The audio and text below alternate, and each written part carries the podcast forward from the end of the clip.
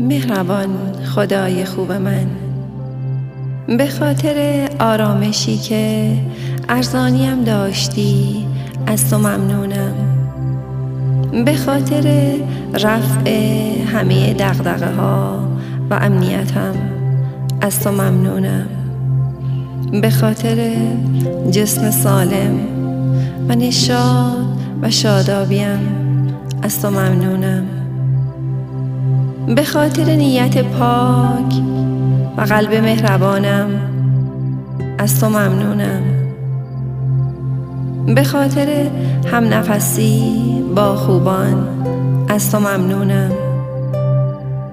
به خاطر خانواده خوبم. از تو ممنونم. به خاطر توفیق بندگیم از تو ممنونم.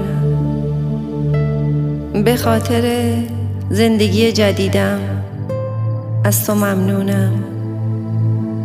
به خاطر میل به تحول و تولدم از تو ممنونم. به خاطر وجود شکرگزار و سپاسگزارم. از تو ممنونم. به خاطر آگاهی و داناییم از تو ممنونم. به خاطر گذشت و بخششم از تو ممنونم. مهربان خدای خوب من به خاطر امیدواری به لطف بی پایانت از تو ممنونم.